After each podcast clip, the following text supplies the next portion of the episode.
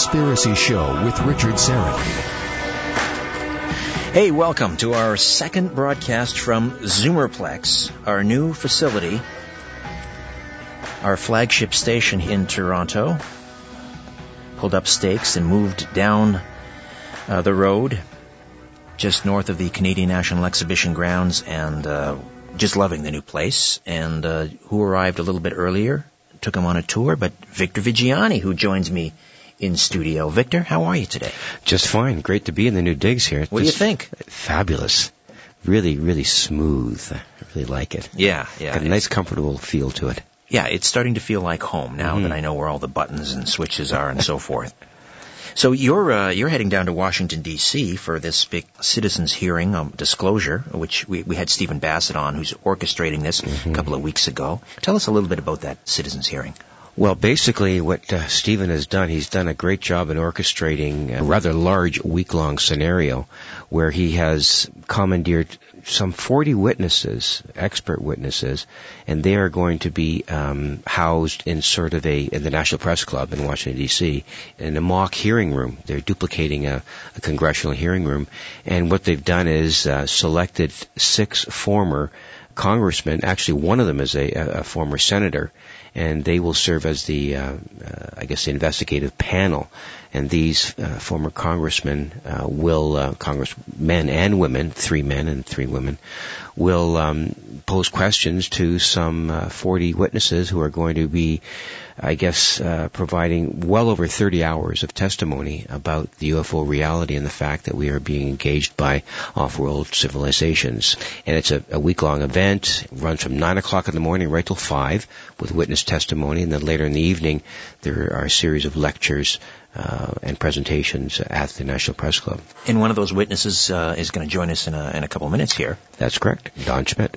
So before we get to Don, though, who are some of the other high-profile witnesses? Oh my goodness. Uh, Paul Hellyer, the Honorable Paul Hellyer, will be one of them. Actually, he and uh, Edgar Mitchell, another witness, and Sixth Steve- man to walk on the moon. That's correct. Hellyer, former Defense Minister of Canada and Deputy Prime Minister. precisely, uh, will be giving the opening comments at the hearing.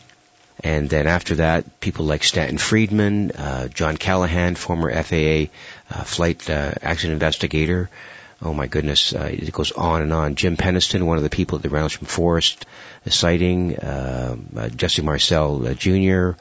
Uh, the list just goes on and on and on. And I think Stephen has done a fantastic job of uh, collecting these witnesses and giving them an opportunity to state what their experiences have been, direct experiences, and he, he's very specific on this. He wants people who can actually have bona fide evidence put forth before the panel. And what they want to do is investigate this uh, as thoroughly as possible.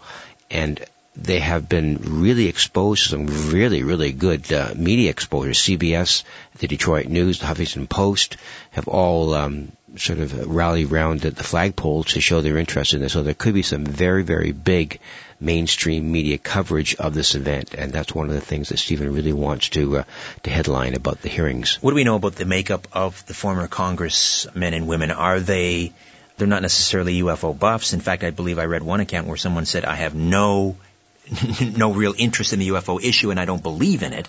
So how did Stephen Bassett go about selecting them? My understanding is that he wanted a balance. He wanted people that were, first of all, that, that were open-minded. Uh, that was the first criteria that they would, um, uh, you know, represent uh, the, the the Congress as it would be today, if it was to be done in a in a in a regular congr- a congressional format.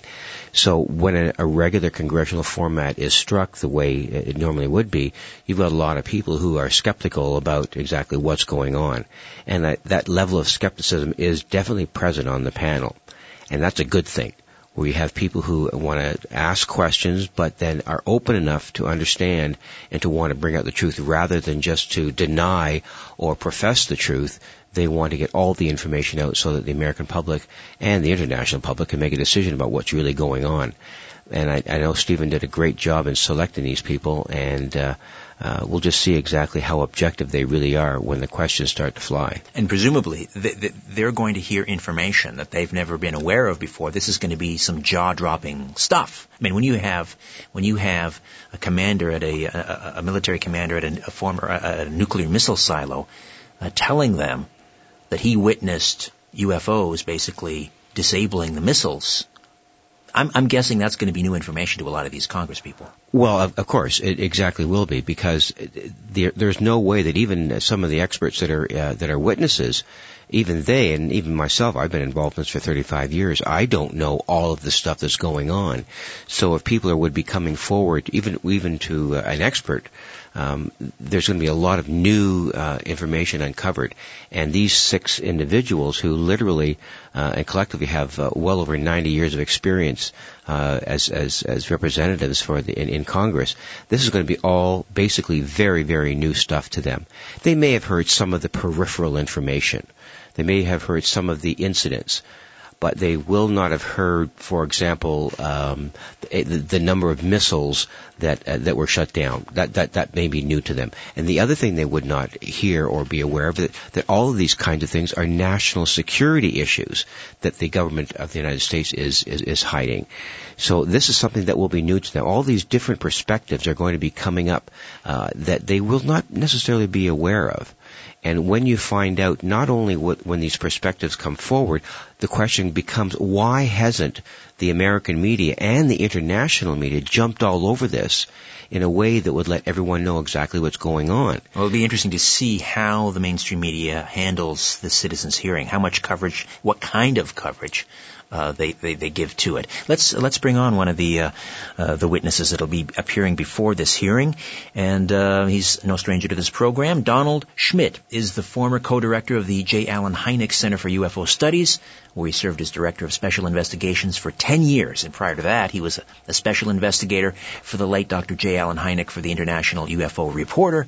He graduated cum laude from Concordia University with a degree in liberal arts. Oh, I didn't know that. I didn't know he was from, he, he was in uh, Montreal. Amazing. He's also the author of a dozen or dozens of articles about UFOs, as well as the co-author of two best-selling books, UFO Crash at Roswell and The Truth About the UFO Crash at Roswell. Presently, he's a, contrib- a contributing writer for UFO Magazine, on the board of directors for the International UFO Research Museum, and he's got a brand new book out about the secret history of Wright-Patterson Air Force Base and, of course, notorious Hangar 18, which he says is the real Area 51. Don, how are you? Welcome to the Conspiracy Show. Well, hello, Richard and Victor. Great to be back with both of you. Two corrections very quickly. Uh, it was Concordia University, one of the universities. This one happens to be in Mequon, Wisconsin. Ah, I didn't know that. Okay, I didn't know there was another Concordia. throughout the country, they're uh, a Lutheran university, interesting that I'm a Catholic attending a, Lutheran uh, campus. And uh, the uh, next uh, upcoming book about um, Wright-Patterson Air Force Base is actually due for release in August. Ah, and okay. Right. All right. Well, we look forward to that. And the fact that you went to Concordia, not in Montreal, we won't hold that against you. Very good. Thank you. But uh, love Canada, and Toronto is certainly one of my favorite cities in the entire world. What are you going to say before this committee, Don? Are you able to tell us? Well, I want to certainly, uh, I'm part of the uh, Roswell panel on Wednesday afternoon. And uh, I only wish I have two dress rehearsals for upcoming concerts coming up next weekend. So I won't even get into DC until early uh, Wednesday afternoon. And I have to head directly from the airport right over to the Washington Press Club for the uh, afternoon hearing. And I'm the first speaker. I, I present the first opening statement that very afternoon. And you, Victor had mentioned Stan Friedman and with Stan, and then with uh, Dr. Kevin Randle and Dr. Jesse Marcel Jr., and then even um, Edgar Mitchell over Skype is going to be joining us discussing specifically the Roswell incident in 1947. And I, I'm amazed, first of all, that the media still continually falls back on this nonsense of a being a, Roswell being a weather balloon, Project Mogul, wooden crash dummies. Uh, no regard whatsoever to the caliber, to the level of eyewitness testimony, the growing number of deathbed declarations, all attesting to the fact that it did happen. Uh, deathbeds are admissible here in the United States as physical evidence. They would have us throw out Roswell deathbed testimony, but everything else would apply. Well, I'm sorry, we can't uh, segregate. You know, we can't discriminate against one or the other. Um, historically, Roswell happened. July 8th, 1947, the United States military put out a press release. I mean, it's all common knowledge. And the very notion that the, United States government is up to four official explanations regarding this one incident. If that in itself doesn't, you know, cast a lot of doubt as to the veracity of the government and their continuing attempt to cover this up, and I think it's just uh, high time that not only Congress but the last time I was on Larry King, for example, if I we would not have lost the satellite feed I was going to close by making the remark we could have former presidents Clinton and Carter. We could have the late Senator Barry Goldwater. We could have the late Congressman Stephen Schiff of New Mexico. We could have the uh, then governor of New Mexico, Bill Richardson, all on the program, all lamenting the fact that even they could not get the truth about what happened in Roswell in 1947. So I feel I'm in very good company. I so tire of suffering people who have never looked into this, never so much have talked to a single witness, just you know summarily dismissing this for you know just total uh, you know ignorance on their part.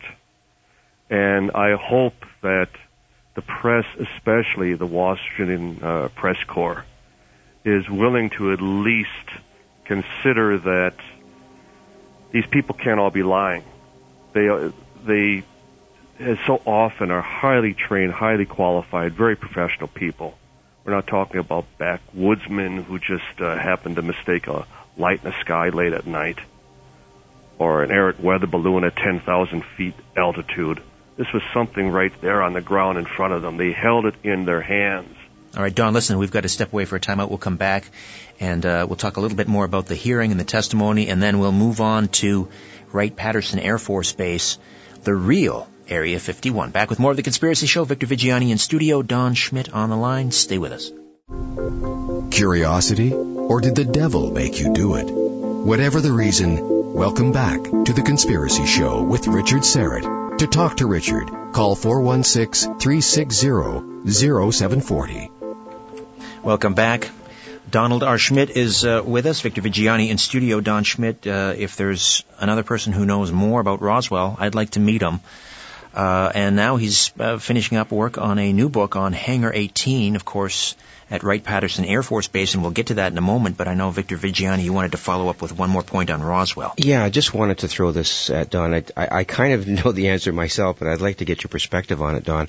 Yeah, I, I, no, it's just what you mentioned earlier, just before the break, regarding the media and, and the way they're just overlooking this and just looking the other way and totally ignoring it and participating in this in the, in the you know the, the, the silence about all of this.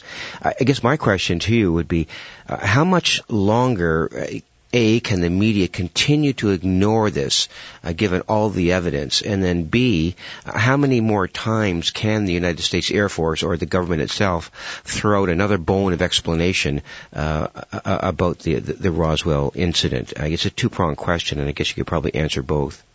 Well, each and every time we have had the good fortune of having a major news organization I'll cite the example of CBS 48 Hours.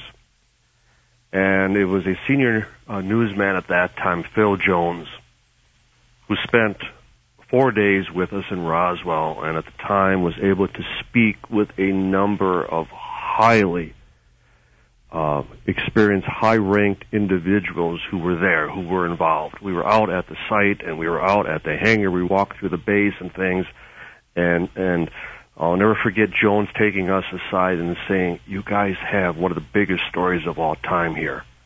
I just wish we could do something with it." And it, to, to me, the, the continuing situation with the at least the American media is they are so handcuffed.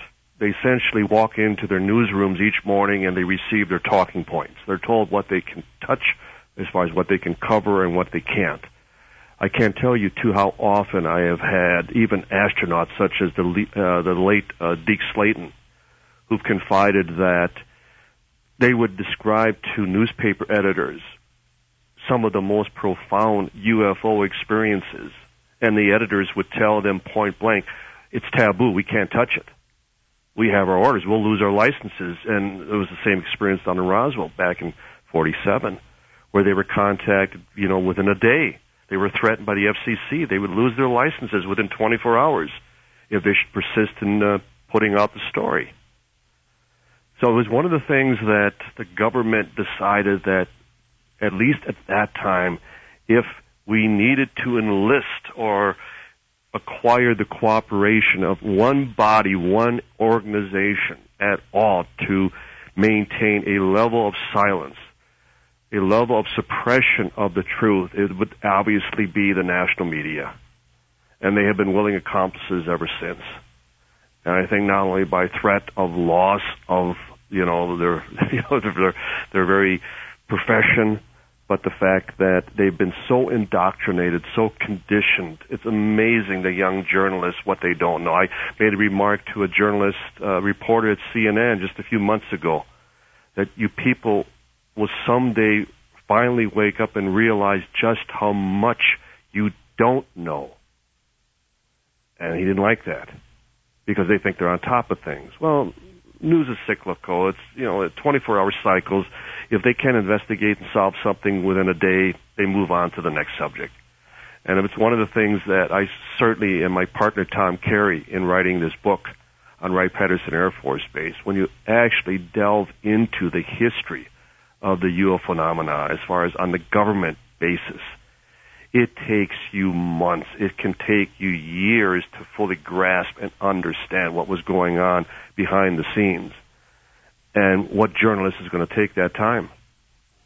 All right. Listen, yeah. before we uh, we talk about uh, Hangar 18, let me uh, grab a call here. Bob in Toronto would like to ask you about Roswell. Bob, go ahead.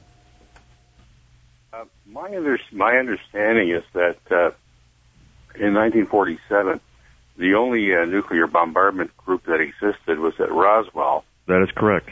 And also nearby White Sands, uh, you had nuclear, well, you had uh, uh, the beginnings of ICBM te- technology. With the captured German V 2 rockets, yes. And I guess Wernher von Braun was working on that. So if you were an alien, I guess that would be the place to be. Uh, so that's not direct evidence but uh, if there is another technology uh, greater than ours and people who are observing Earth and uh, our activities, that that would be a place that they'd want to be at that time. Is, is that, am I on the right track there? Oh, yes, absolutely. In fact, um, that is precisely, you know, the position that we've taken for a number of years. If you go according to the Air Force's, the U.S. Air Force's Project Blue Book, in July of 1947, there were more UFO sightings in New Mexico than anywhere else throughout the country. Now, New Mexico, as you described, was the hotbed of all military activity at that time. There was no place more sensitive in the world. It's, it's amazing whenever I'm lec- lecturing on college campuses and I throw out the, the question, even to the college professors, where was the first atomic bomb detonated?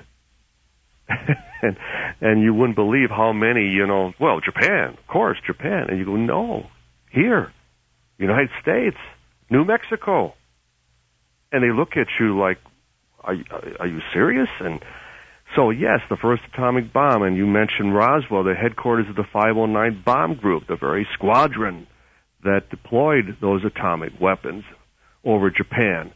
White Sands Proving Ground with the testing of the captured V-2 German rockets von Wernher, Wernher von Braun as far as part of the whole Operation Paperclip of all the captured German scientists. You had ongoing atomic research at Los Alamos.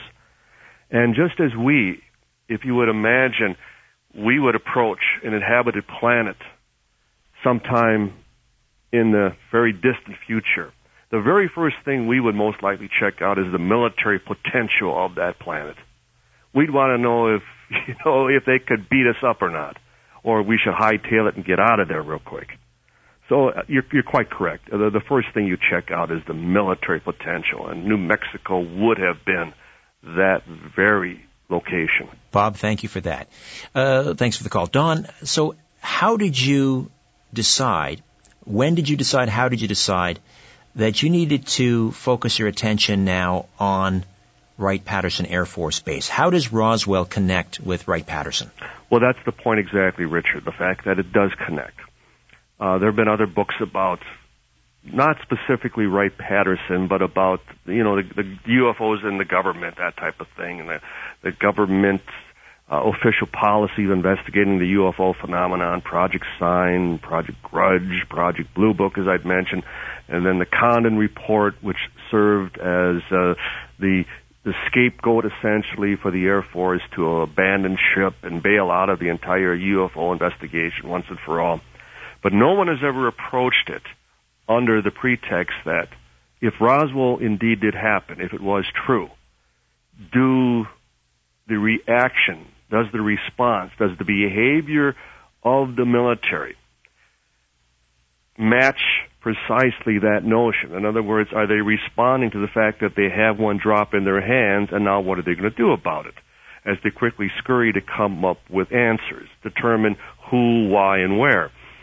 And We've had all types of eyewitness testimony, and we've had documentation uh, describing how the wreckage, for example, did go directly to Wright Field immediately after the cleanup operation, the retrieval operation. This is in Dayton, Ohio. In Dayton, Ohio. You had two adjoining bases at that time. You had Wright Field and you had Patterson Field. And what was especially interesting about Patterson Field uh, this is pre Air Force. This is at the time when it was Air, uh, Army Air Corps. So it's just within months before the Air Force would break off as a separate official branch of the military, and Wright Field would become Wright Patterson. The Patterson side in July of 1947 was the headquarters of T2, which specifically were engineers, scientists that did all reverse engineering, for example, of captured weaponry and armory from World War II, whether it was German, Japanese, even Russian. And so it would make perfect sense that if you had something of either a foreign design or something beyond that, such as in the case of Roswell, that its final destination would be Wright Field, would be Patterson T2, which eventually would become the Foreign Technology division. We always refer to FTD, and I'm not talking about the floral uh, delivery company. So we have, for example, eyewitness testimony. The late uh, Brigadier General Arthur Exon, who was at Foreign Technology T2 at that time.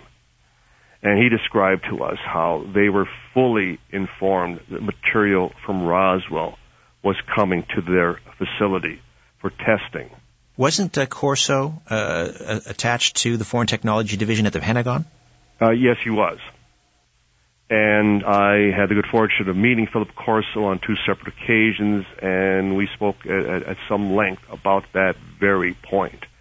That foreign technology, if this was just a mere weather balloon, um, which materials uh, we're talking about strictly off the shelf, neoprene rubber and wooden sticks, reflective foil, tape, you know, twine, that type of thing. Nothing that would have had any need for further analysis, any testing. And so the very fact that this material was transferred to Dayton, Ohio for such testing, as described by General Exon, as described by Colonel Corso, and described by a growing legion of people, which we certainly get into at some length in the new book, the upcoming book. It clearly demonstrates a pattern that would even necessitate, we always, we, we refer back to, and many ufologists talk about the famous Twining letter that General Nathan Twining put out in response to the inquiry as to what are we dealing with here? Is there something truly going on? There was much suspicion that we were either dealing with some type of new American technology or possibly Soviet in the summer of 1947.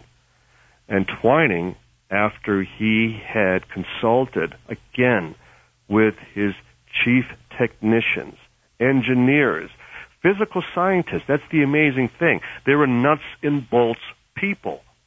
And the point is, within two months after Roswell, Twining was the one who wrote the letter stating that the phenomenon was real, that it was, was not visionary or fictitious, and went on to describe it as being metallic and disc shaped. What did he know already at that time? Within months after Roswell, that the rest of us didn't know, that the press didn't know, that even the underlings, the people that were uh, be- beneath him in rank, were not privy to. So the answers, for some reason, were ver- ver- very immediate. It wasn't like they had they needed to, cons- you know, conduct a long-term study to find out what people were describing, you know, in the sky at some distance. It, they described clearly what supports the notion that they had recovered physical evidence. And that's what we go through step by step in the new book. That the actions match the actions at Roswell. That something is recovered, it's transferred to Wright Field in Dayton, Ohio. They attempt to, as Exon described, at first they thought it was Russian, and as Exon stated on the record to us, that there was a consensus from foreign technology that the materials were from space, that they weren't from here. All right, we're going to take a time out here in just a moment. Uh, let me just reset here. Don Schmitt is with us, Roswell investigator, uh, a witness at the upcoming citizens hearing into UFO disclosure in Washington, and a new book on its way soon, uh, talking about the secret history of Wright-Patterson Air Force Base and Hangar 18. We'll get into Hangar 18 as well here in a moment. Uh, and uh, this is, uh, of course, located in Dayton, Ohio, and it may in fact just be the real Area 51. Don stays with us. Likewise, Victor Viggiani, Executive Director of Zland News Network. Stay with us. My name is Richard Syrett.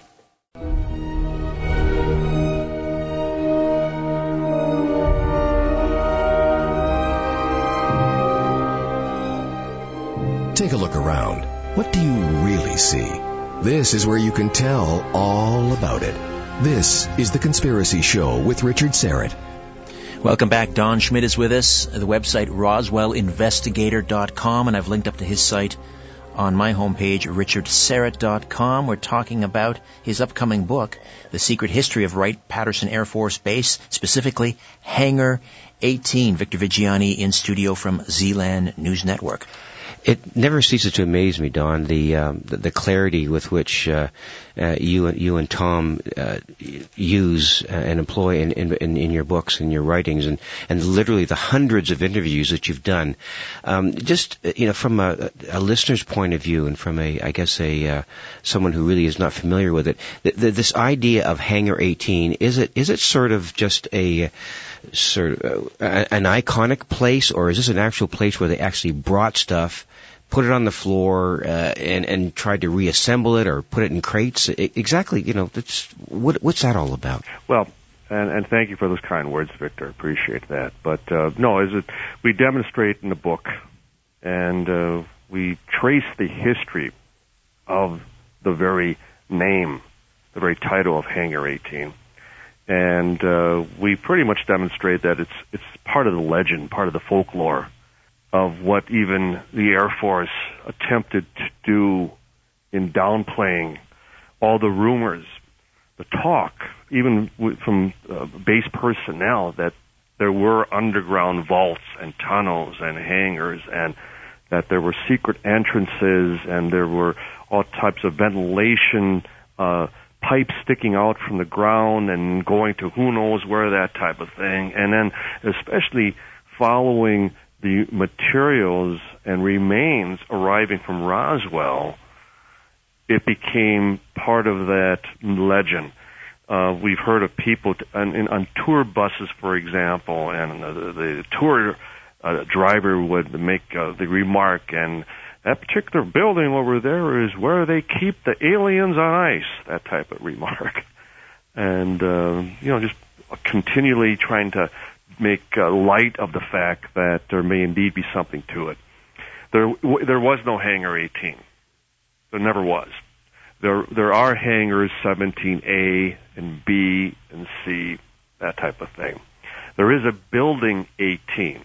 It's a brick, pink, pinkish building, and from eyewitness description, there was a tunnel. There was it was connected to an actual hangar, hangar 23. And hangar 23 presently, there's a fresh seal of concrete, as though they they closed something off on the floor of the hangar, as though there was a chamber or a vault that led to something else. And the information we have is that it led to Building 18, which is a lab facility that they would they would would have been able to do all types of testing at that time. So hangar 18, no. Building 18, yes. Was it somehow connected? Yes, there is uh, testimony to that effect, but more likely there were other hangars involved. In fact, we describe in the upcoming book uh, numerous MPs, guards, uh, doctors, even uh, technicians that were brought in to service equipment, uh, some of the uh, nuclear reactor uh, uh, sites on the base. And they would be taken to lower chambers, lower hangars, and such descriptions, and being uh, or, or being witness to cryogenic uh, chambers and glass containers which appeared to preserve the remains, and more times than not, uh, the description that these were from New Mexico, that these were from Roswell in 1947. Uh, back in the late 80s, the New York Magazine uh, featured an interview with Senator Barry Goldwater. And Goldwater had this friend, uh, General Curtis LeMay. Yes. He asked LeMay, he said, because Goldwater was a huge UFO buff, he said, is it true that, that they have, you know, aliens stored in, in a secret room at Wright Patterson, and can I get in there? And LeMay got really angry with him, apparently, according That to Goldwater, correct. and he said, "Holy hell! Not only can't you get in there, but don't ever mention this to me again." That's correct. What, what can you tell us about this LeMay? What was his connection with uh, with uh, Wright Patterson? Well, LeMay would have been head of research and development at the Pentagon in 47. And we also demonstrate in the book that, again, research and development, well, just by the very title, they would have uh, had access to all the reverse engineering, all the development, all the spin-off technology from anything that was of a new uh, technology, uh, a foreign technology, an alien technology for that matter. They would have been at the forefront. And LeMay happened to be in charge of that. The fact that Goldwater was even interested in the subject, we've been able to determine, and it was through personal contact with Goldwater right up to his death, that one of the people that inspired his keen interest in the subject was none other than the very base commander from Roswell in 1947, Colonel William Blanchard, who would go on to become a four-star general at the Pentagon. And he was the one who in the mid 60s told Goldwater all about Roswell. And then hence Goldwater going to, and Goldwater was, you know, a senator at that time. He was a brigadier general. And he went to his friend, Curt LeMay, as you described, Richard. And one of the things that Goldwater told us that he did not mention to the, uh, the writer from New York Magazine Don, let, let, us just leave this as a Okay. cliffhanger. We'll take a time out. You can tell us what Barry Goldwater told you about Wright Patterson Air Force Base. Back with more of the Conspiracy Show. Don Schmitt, Roswell investigator. Victor Viggiani, executive director of Zland News Network, talking Hangar 18.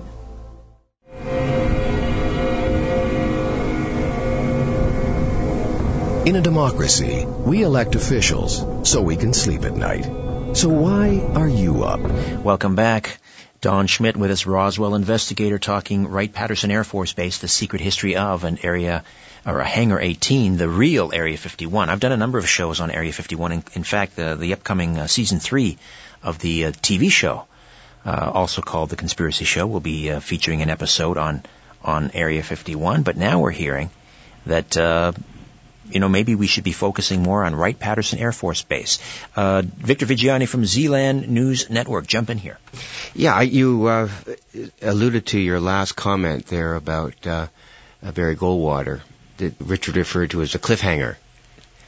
What uh, was that all about? Do You want to share that with us? Well, uh, Goldwater maintained that we would never. He finally, you know, basically just gave up on ever securing any information. He felt that we would never get the files released, that there would never be any disclosure.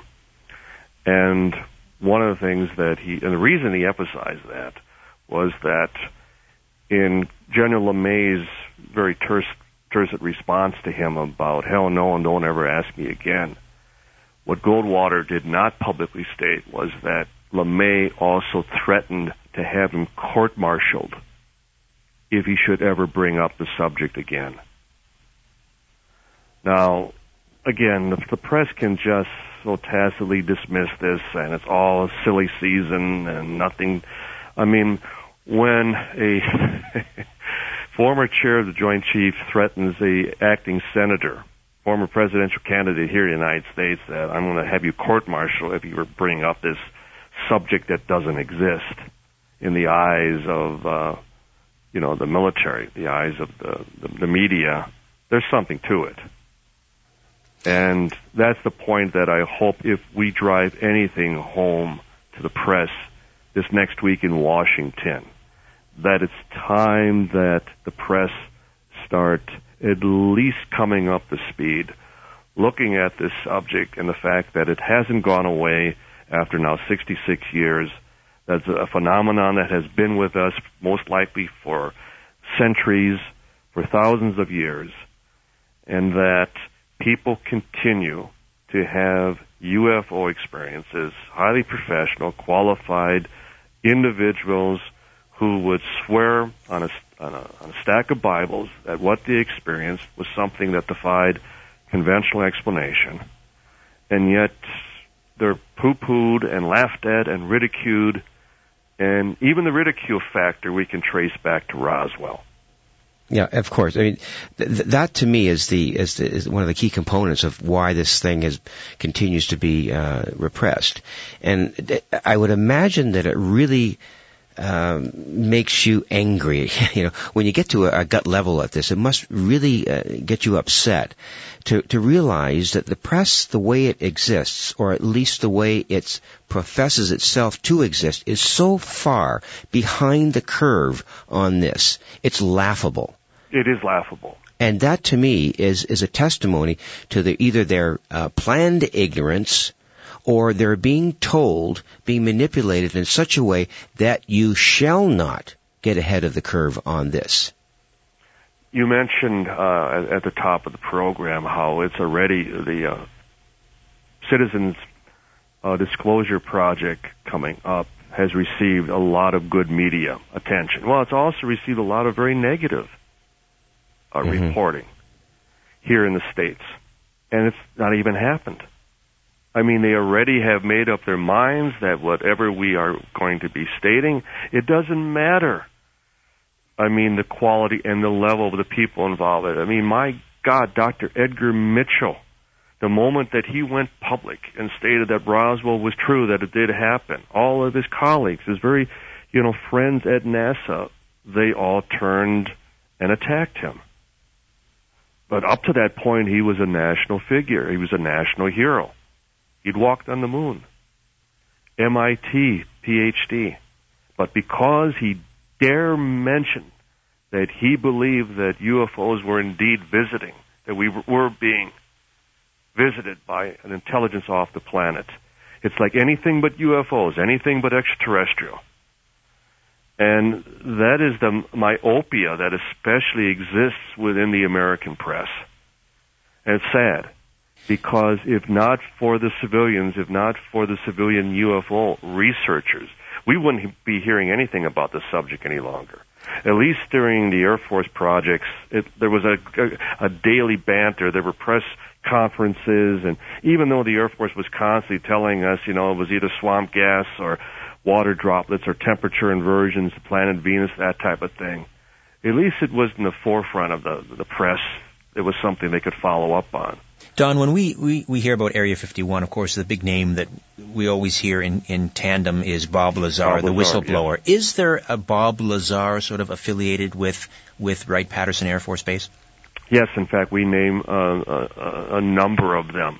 One of them, for example, we we get into is some physical remains that were snuck out of Wright Pat that uh, a number of officers, you know, wanted copies made of, and the um, technician that was involved in making the copy, the cast of this physical evidence, and clearly suggesting it's been tested by six different uh, uh, pathologists, paleontologists, zoologists, and every one of them suggesting it's not human, it's not primate, it's not animal, it's something else. And that's the type of thing that as long as there remain the questions, as long as the mystery persists, that's where again a good journalist needs to finally just step out of the box and and just realize these people again, as I said, they can't all be lying. They can't all be on the same script, making up these stories time and time again because they're all part of the same puzzle, the same mosaic. You can plug these pieces in and they all fit. Do, do you think? Do you think you mentioned the idea of a good journalist stepping forward, and that to me is a very tantalizing um, sort of edge to, to, to, work on for a second. If there would be uh, a journalist or an editor somewhere at, at some newspaper saying, "Well, you know what? I, the documentation is just too pointed, is just too real for us to continue to um, to, to ignore this." Do you think that that kind of maybe perhaps senior editor would be put in its place, uh, put in his or her place, and not allowed to pursue this, or would the documentation be so overwhelming that the, in one way or another they would have to come forward? Well, as and we know who we could could uh, publicly mention, whether it be George Knapp or Billy Cox. You mentioned the Huffington Post, uh, Lee Spiegel with uh, the Huffington Post. So we do have a number of good journalists in the forefront who have been willing and able to tackle this subject. But again, albeit on a limited level, limited scope. It's not where they've ever received an assignment to actually go and produce the evidence, produce as far as the hardcore evidence that once and for all demonstrates that there is a true UFO phenomenon. I mentioned Phil Jones with CBS News with the uh, 48 Hours program. I was very pleased when they completed that segment and Dan Rather himself read the closing re- remark, which was, truly something extraordinary crashed outside of Roswell, New Mexico in July of 1947. Well, that's from CBS News. They were willing to at least give us that much. Truly something extraordinary. And that's all we're still saying. That's why it's still an ongoing investigation. Don, uh, to what extent has Area 51 overshadowed Wright Patterson Air Force Base? Was that by design? Hey, never mind what's going on over there. Look over here. Uh, what is the status of, uh, of uh, Wright Patterson? My position remains that um, 51 has been nothing but a diversion, a distraction. That uh, there indeed may have been some testing, but the real history of UFOs, the aftermath from Roswell up through the 60s and even up through the mid 80s clearly demonstrates that uh, Wright Patterson was the official headquarters of all UFO research, UFO activity here in the United States. It's what spawned the cover up. It's where they attempted all the reverse engineering of not only Roswell, but I'm sure other crash retrieval incidents. It's where bodies were stored where bodies were autopsied, were were tested biologically and determined to be from you know another planet, that type of thing. We don't have such testimony. You mentioned Bob Lazar. Well, we have you know just a number of lone whistleblowers from Area 51, but from Wright Pat, there is such a rich history of eyewitness testimony. High-ranking military people. I remember uh, Captain Ed Ruppelt, who was the first director of Project Blue Book. even describing that by the end of July of 1947, that the military was in a panic over this situation.